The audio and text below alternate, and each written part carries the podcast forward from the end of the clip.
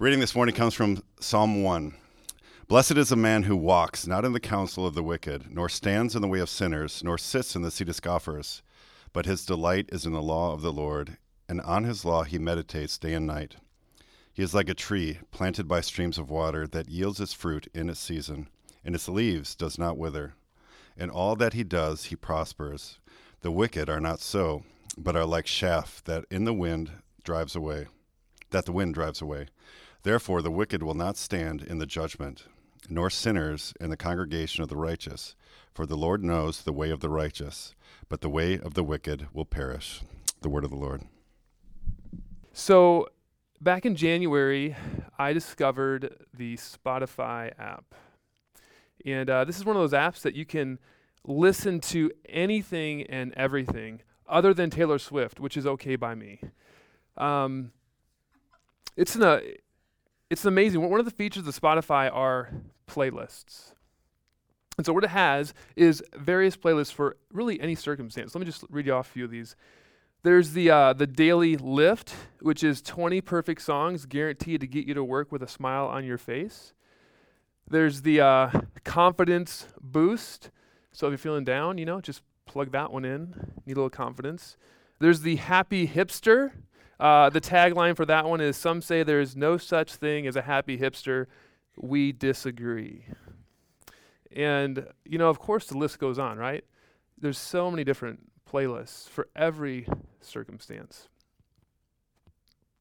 Well, around 3,500 years ago, there is a community that was forming that had been rescued, that had been called out to be a people for this Creator God. And there was this playlist that was developing. There was a playlist that was developing that was designed to help teach those people the language of trusting, of praying, and praising this God.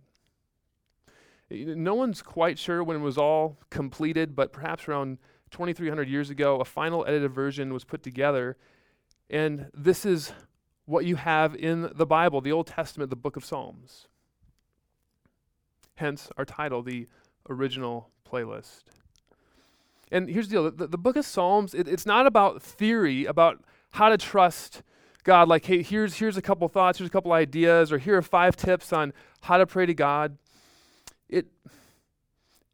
The Psalms are raw and gritty songs in the midst of the complexities and struggles of life, designed to help teach us the language of praising, praying, and trusting this God. Let me mention one final thing before we get into the text. Not only does the book of Psalms teach us the language of trusting, praying, and praising, but it assumes something about God. It assumes that God is not some kind of opium for the masses. It assumes that God is not kind of a deistic thing that just kind of like got the world started and then kind of let things go. It assumes that whatever we are facing in life, whatever it is, God actually hears. God actually is there. God actually acts. And then perhaps most importantly, that God actually cares. So that's what this series is about this summer, that we would become a people who more deeply trust, more deeply understand prayer, more deeply understand how, in the midst of whatever we're facing, we can learn to trust and pray and praise this God. So let me pray, and we will dive into this first track. So, Father, you know the doubts in this room. You know the fears. You know our anxieties.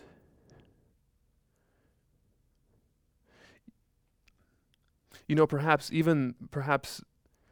the numbness or perhaps even the apathy that we feel towards you this morning.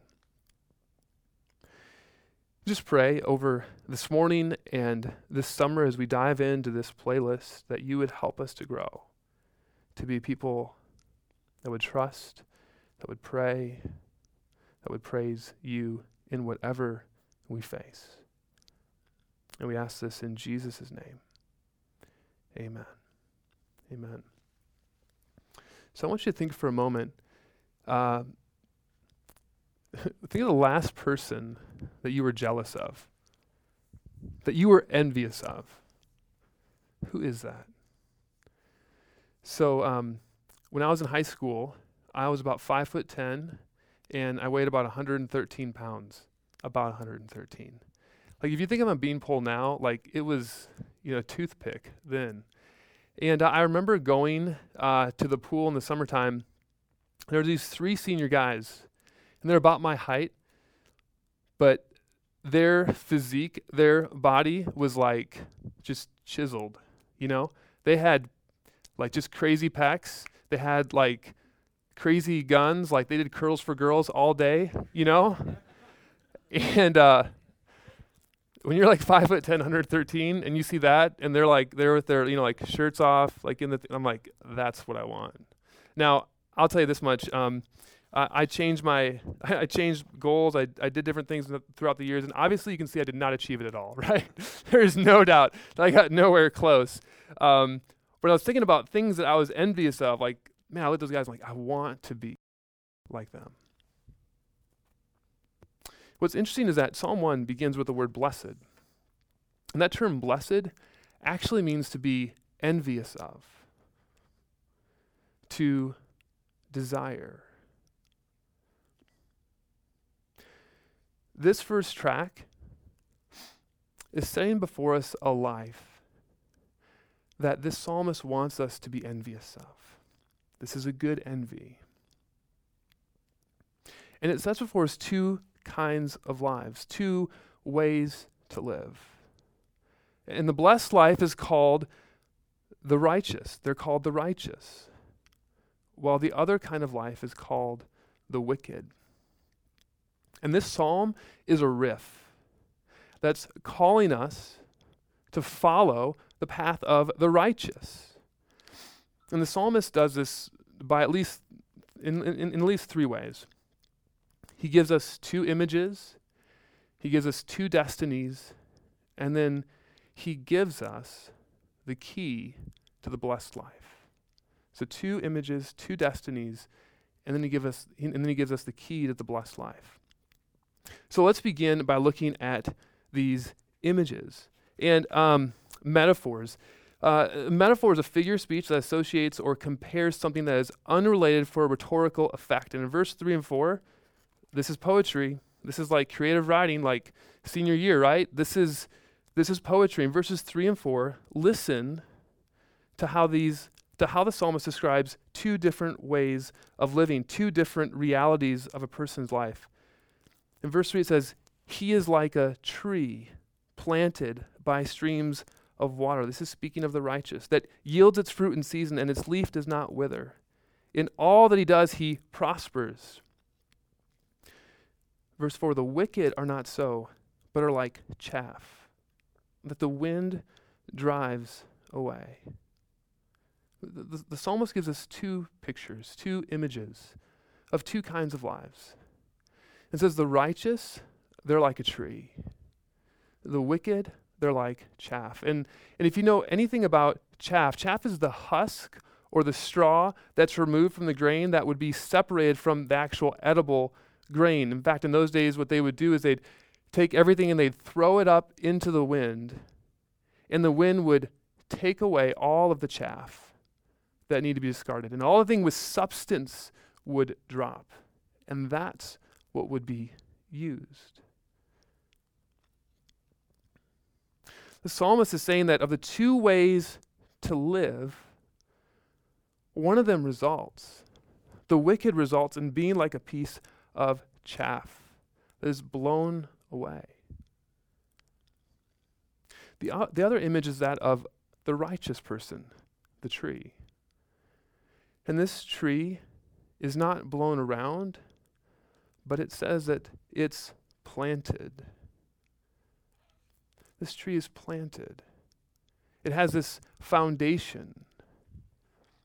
And not only is it planted, but it's planted by something. It's planted by streams of water.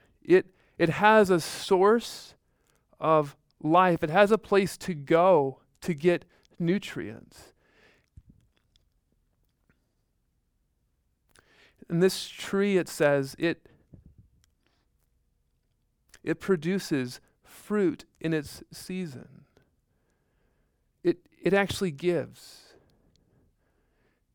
It blesses others.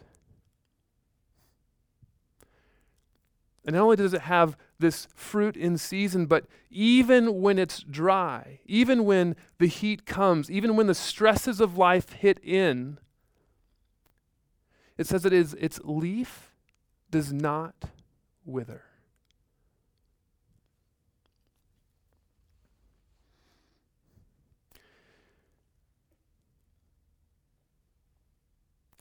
The psalmist leaves for a moment the metaphor and at the end and says, in all that he does, the righteous he prospers.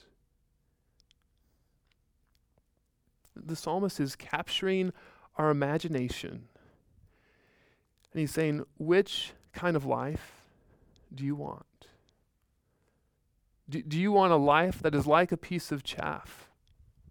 Or do you want a life that's like an abundant tree that flourishes, has a source for life, that is has a foundation? But not only does the psalmist give us these two images, he gives us the two destinies of these paths. And look for a moment at verses 5 and 6. Verse 5 says this, therefore the wicked will not stand in the judgment, nor sinners in the congregation of the righteous, for the Lord knows the way of the righteous, but the way of the wicked will perish. It says that one path leads to judgment, that one path leads to actually perishing. That's the path of the wicked. Well, the other path, the path of the righteous, what happens is the Lord knows the way. To know is not simply to be aware of where they are, but to know actually has a sense of affection and approval.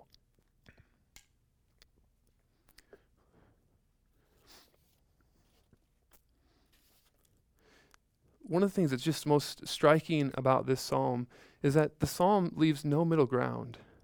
You know what I'm saying? There's no middle ground. Like it's an either or. There's two ways to live. There's two images. There's two destinies. There's not like a middle path.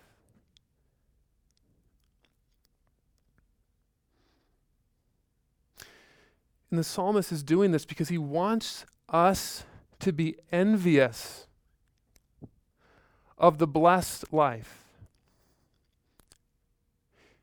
He wants us to know what's at stake. Now, let me say this. He doesn't leave us in kind of this fatalistic spot that, well, I guess where we are is where we are. He actually gives us the key.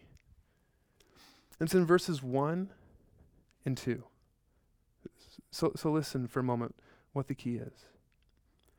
It says, blessed is the man who walks not in the counsel of the wicked, nor stands in the way of sinners, nor sits in the seat of scoffers, but his delight is in the law of the Lord, and on his law he meditates. Let me suggest this. The key that makes a distinction between the blessed life and the other life comes down to one thing. One thing. Who you and I listen to. It comes down to one thing. Who you and I listen to.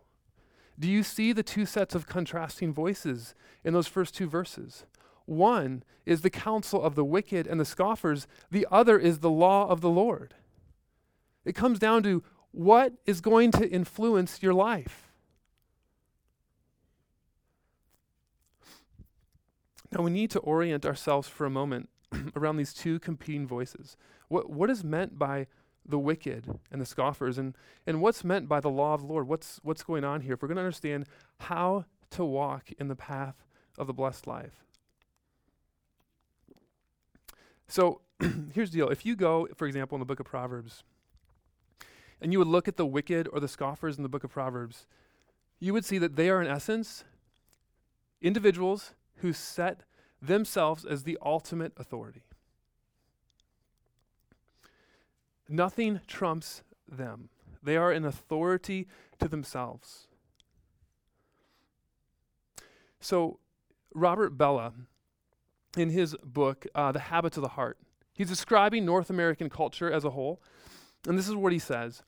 He describes it as a culture of expressive individualism.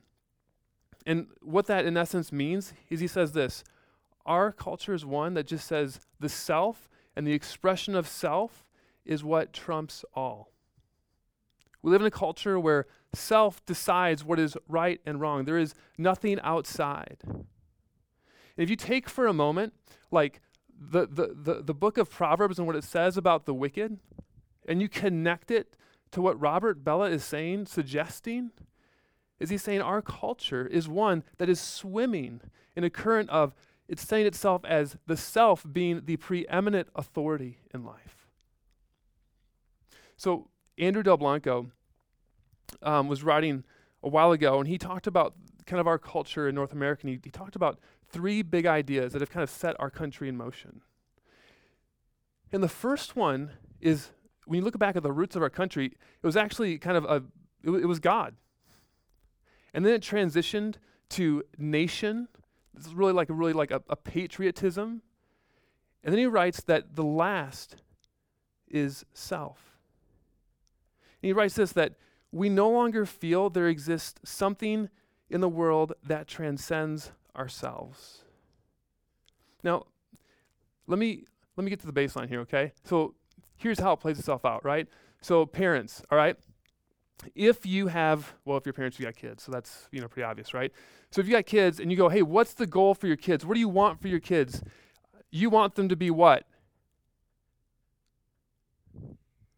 Happy, right? Isn't that what most people would say? Is I want my kids to be happy, okay? Hey, nothing wrong with happiness, right? If you go back 30 or 40 years ago, if you ask parents, hey, what do you want your kids to be? I think most would say, I want my kid to be good. Healthy's good as well, right? But I want my kid to be good. Now, I want you to realize just the difference culturally what's happened here, okay? I'm not saying good or happy is necessarily bad in and of itself, but back 30, 40 years ago, the reason why we could say good is because there's kind of a view that, hey, there's something out there that actually tells us what's good. Something that kind of says, hey, this is what's right and this is what's wrong. This is kind of the predominant notion of our culture. Today, we say we want our kids to be happy. The reason why we say we want them to be happy, we say, hey, you make the call. You made a decision. What's going to make you happy? There's nothing, again, it puts self above everything else. Again, I'm not saying happiness is a bad thing, but the question is, what are you going to be happy in?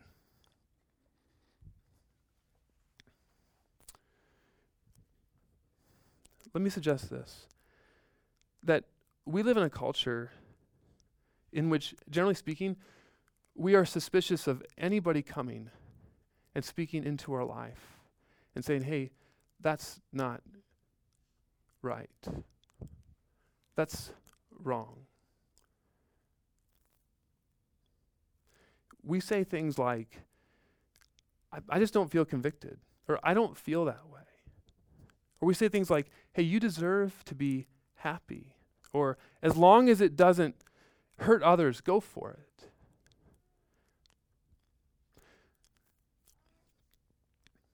See, I'm suggesting this is that in Psalm 1, when it talks about the counsel of the wicked and the seat of the scoffers, I'm suggesting that our culture is swimming in this. And I'm not saying that we have to get under a rock and hide or whatever else. I'm not saying that at all. I'm just saying that we live in a culture that exalts the self above all. And the blessed life takes its cue from someplace else. It says, the law of the Lord. And I want to talk about two things. It talks about the attitude and the actions. And let me say this. It says that he delights in the law of the Lord. Like, okay, even as a pastor, that sounds weird, right? To think about enjoying someone coming and instructing me and telling me about my life, what is best. That seems weird, does it not? But that's where it begins, as someone who enjoys, longs for, and is excited about God's instruction, that that's actually the path to a blessed life. Now, let me pause for a moment here. This is really important because you have to get this. If you don't hear anything this morning, this is the part you need to get, okay? So the trailhead to this path of delighting in God's law does not begin with obedience.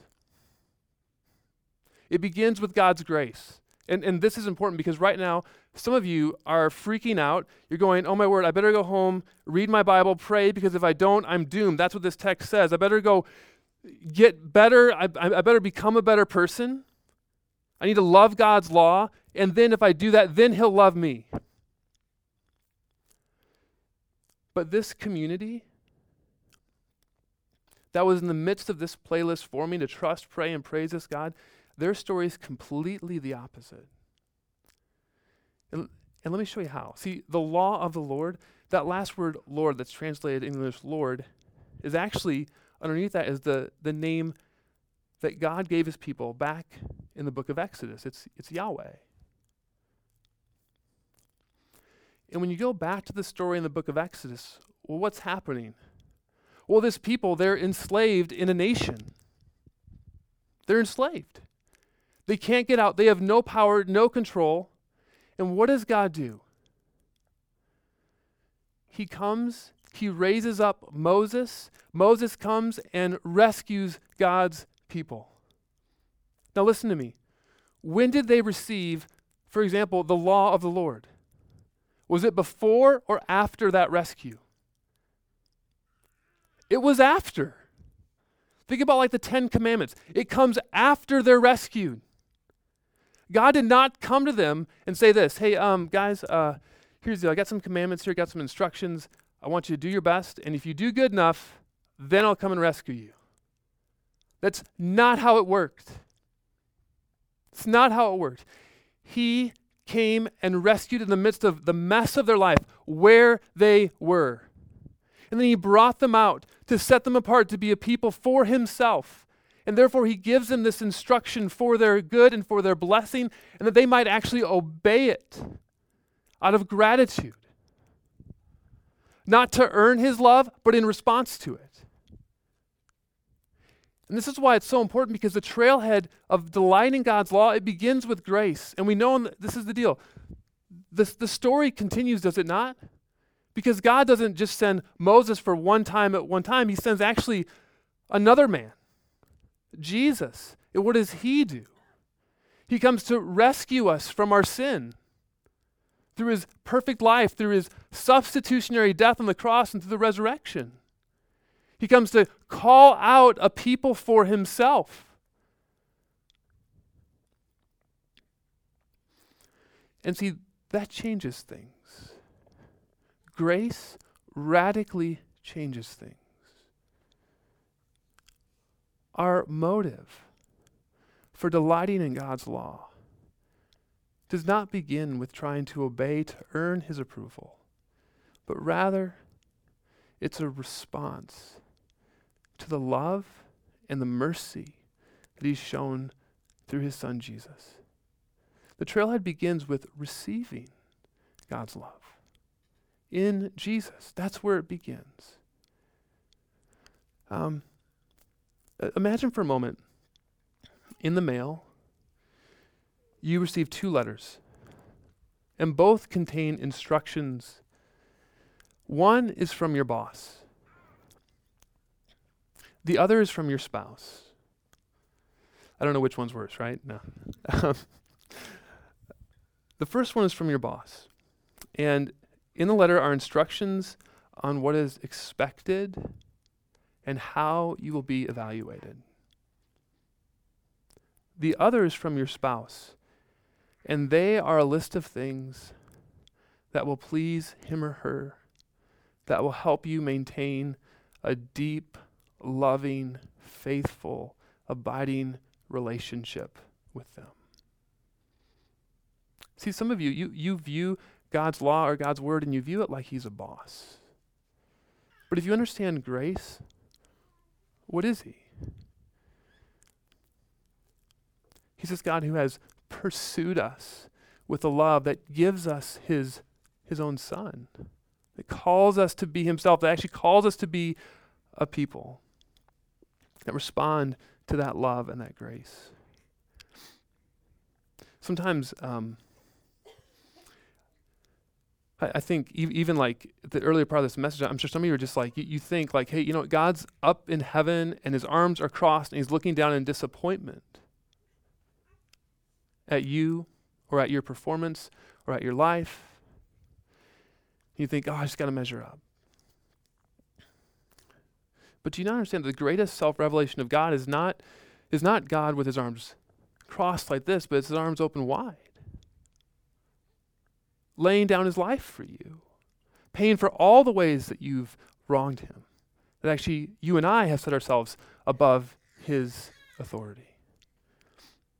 And once you understand that that's the trailhead, like that flips things. That changes things. And I would just say this morning, if you're here and you're not a Christian, like it begins right here. It begins to understand that you need to receive God's rescuing love in Jesus. That's the beginning of that relationship. Just ask you, have you done this? You put your trust in him this morning, that he loves you. Now, this isn't where it ends for the blessed person. It says that not only does he delight, but he actually meditates on the law. Now, what does that mean? Well, sometimes I'll do like P90 yoga, not a lot, but you know, like, and I'll get there and like clear your mind of everything. And that's honestly what a lot of people think is meditation. And it is in an Eastern sense, but meditation biblically, scripturally is actually not to like, you know, like clear your mind. It's actually to fill your mind. It's actually to fill your mind with his word. It means to continually set your mind upon scripture. You know, perhaps one of the most vivid illustrations of this, of what it means to meditate, is of how a cow digests its food. I don't know if you know this or not, but a cow, like obviously, you know, grabs his grass or whatever else, chews it, and then swallows it. And what's interesting is that a cow actually has 4 different parts of its stomach. I thought it was 4 stomachs. Wikipedia just told me last night I'm wrong, but anyway, so here's the deal. 4 parts of its stomach. It goes to the first stomach, and then you know what the cow does? It regurgitates it back up. Isn't that gross? And chews it some more to digest it some more, and then swallows it back down, and vice versa. So that's kind of how it does it. Now that's a really awesome image. I'm sure you're all excited to go to brunch afterwards, right? But the point of that is this, is that that's a great picture of actually what it means to meditate upon God's word.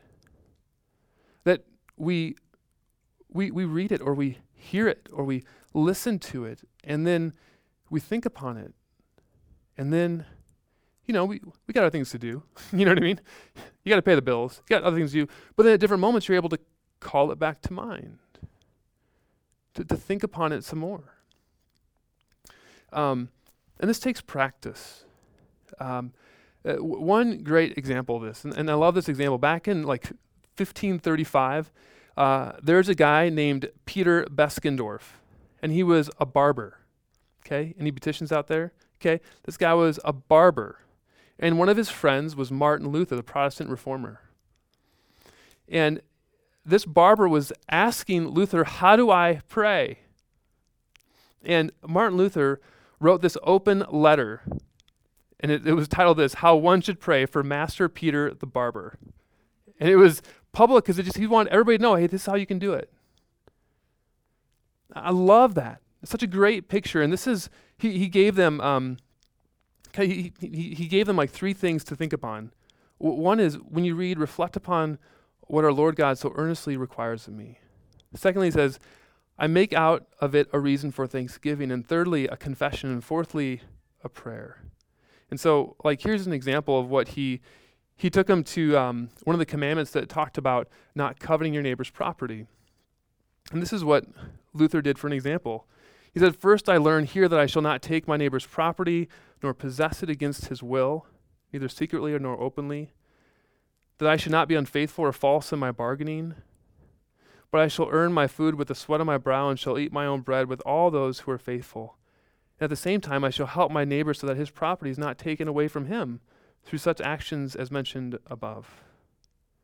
And then he talks about, secondly, I thank God for his faithfulness and goodness and that he has given me and all the world such a good teaching, and through it protection and shelter. For unless he protects us, not one penny nor one bite of bread would remain in the house. In the house. It's just one example of him going through this one thing. I'll post a few things on our Facebook page today of some other questions you could ask. There's not, put it this way, there's not a one-size-fits-all in this, but I want to encourage you to think about how you can grow in this area. And let me say a couple things. Like, as a family, as we're working this out, like, we want to be people that just help each other. So on the one hand, like, some of you are new in your following Jesus, and we would just say, hey, step into a relationship, perhaps someone in your city group or someone you know here that's walked a little bit further, that perhaps has got this sort of discipline of being in God's word and delighting in it a little bit more, and just say, hey, would you help me? You know what's really funny is I was reflecting on this in my own life, and there's like multiple different people who helped me when I was specifically in college doing this. When I was like a teenager, I didn't want anything to do with it. Okay, so obviously, anyway, so here's the deal. When I was in college, the gal that actually mentored my wife, we had this large group meeting, and she would say, hey, Nate, tell you what, why don't you meet me here? I want you to bring like a verse to memorize each week, and I'll ask you about it. It was so funny. It's like this 41-year-old woman who's mentoring my wife, who I would meet before this large group meeting, and I'd be like, all right, here's my verse, Tracy. But that was one way in which this person, among many, were helping me to delight in God's word. So what does it mean for you to grow in this? So let me just wrap it up this way. The embodiment of this psalm is Jesus. You know, he's the one. You know what he did? If you read the Gospel of Luke, for example, he gets away early in the morning to spend time with his Father, to know his Father. There's a time where he's tempted by Satan himself. And what does he do? Each time he's tempted, what does he come back with? He comes back with Scripture. Not only that, but think about when he's on the cross, the most excruciating, painful moment of his life. What comes out of him? It's Psalm 22. My God, my God, why have you forsaken me? It's almost like I've heard it said, like, if you prick Jesus, he just what comes out is just Scripture. And think about that for a moment. We talk about how in Psalm 1, what happens? The blessed life is one where God says, hey, you're not going to perish. You're not going to come under judgment. But that's not, right? That's not what happened for Jesus. He was the one who did it perfectly, and guess what happened? It all fell on him on the cross. And it wasn't because of him, right? He was there for us. So we might enter into a relationship with this God and not come under the curse of this law and come under this, oh, I just can't measure up, but actually come into a relationship by grace and in response to that, begin to learn to delight and lead a life where God knows us, approves of us, and is for us. Let's pray.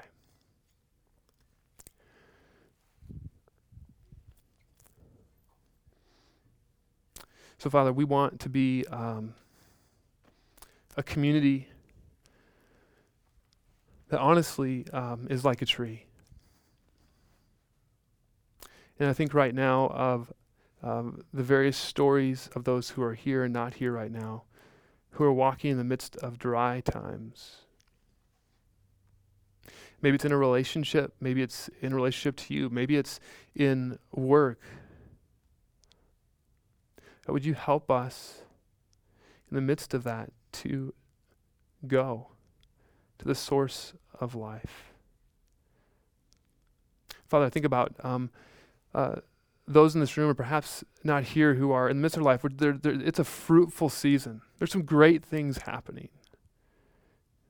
God, we're just grateful for your word that enables us to walk in trust and praise and prayer to you.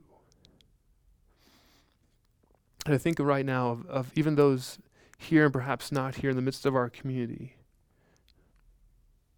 who perhaps are just struggling. Just pray, Father, in the midst of that your word would give life, that we would gladly come under it and trust. And we ask this in your name and for your glory. Amen.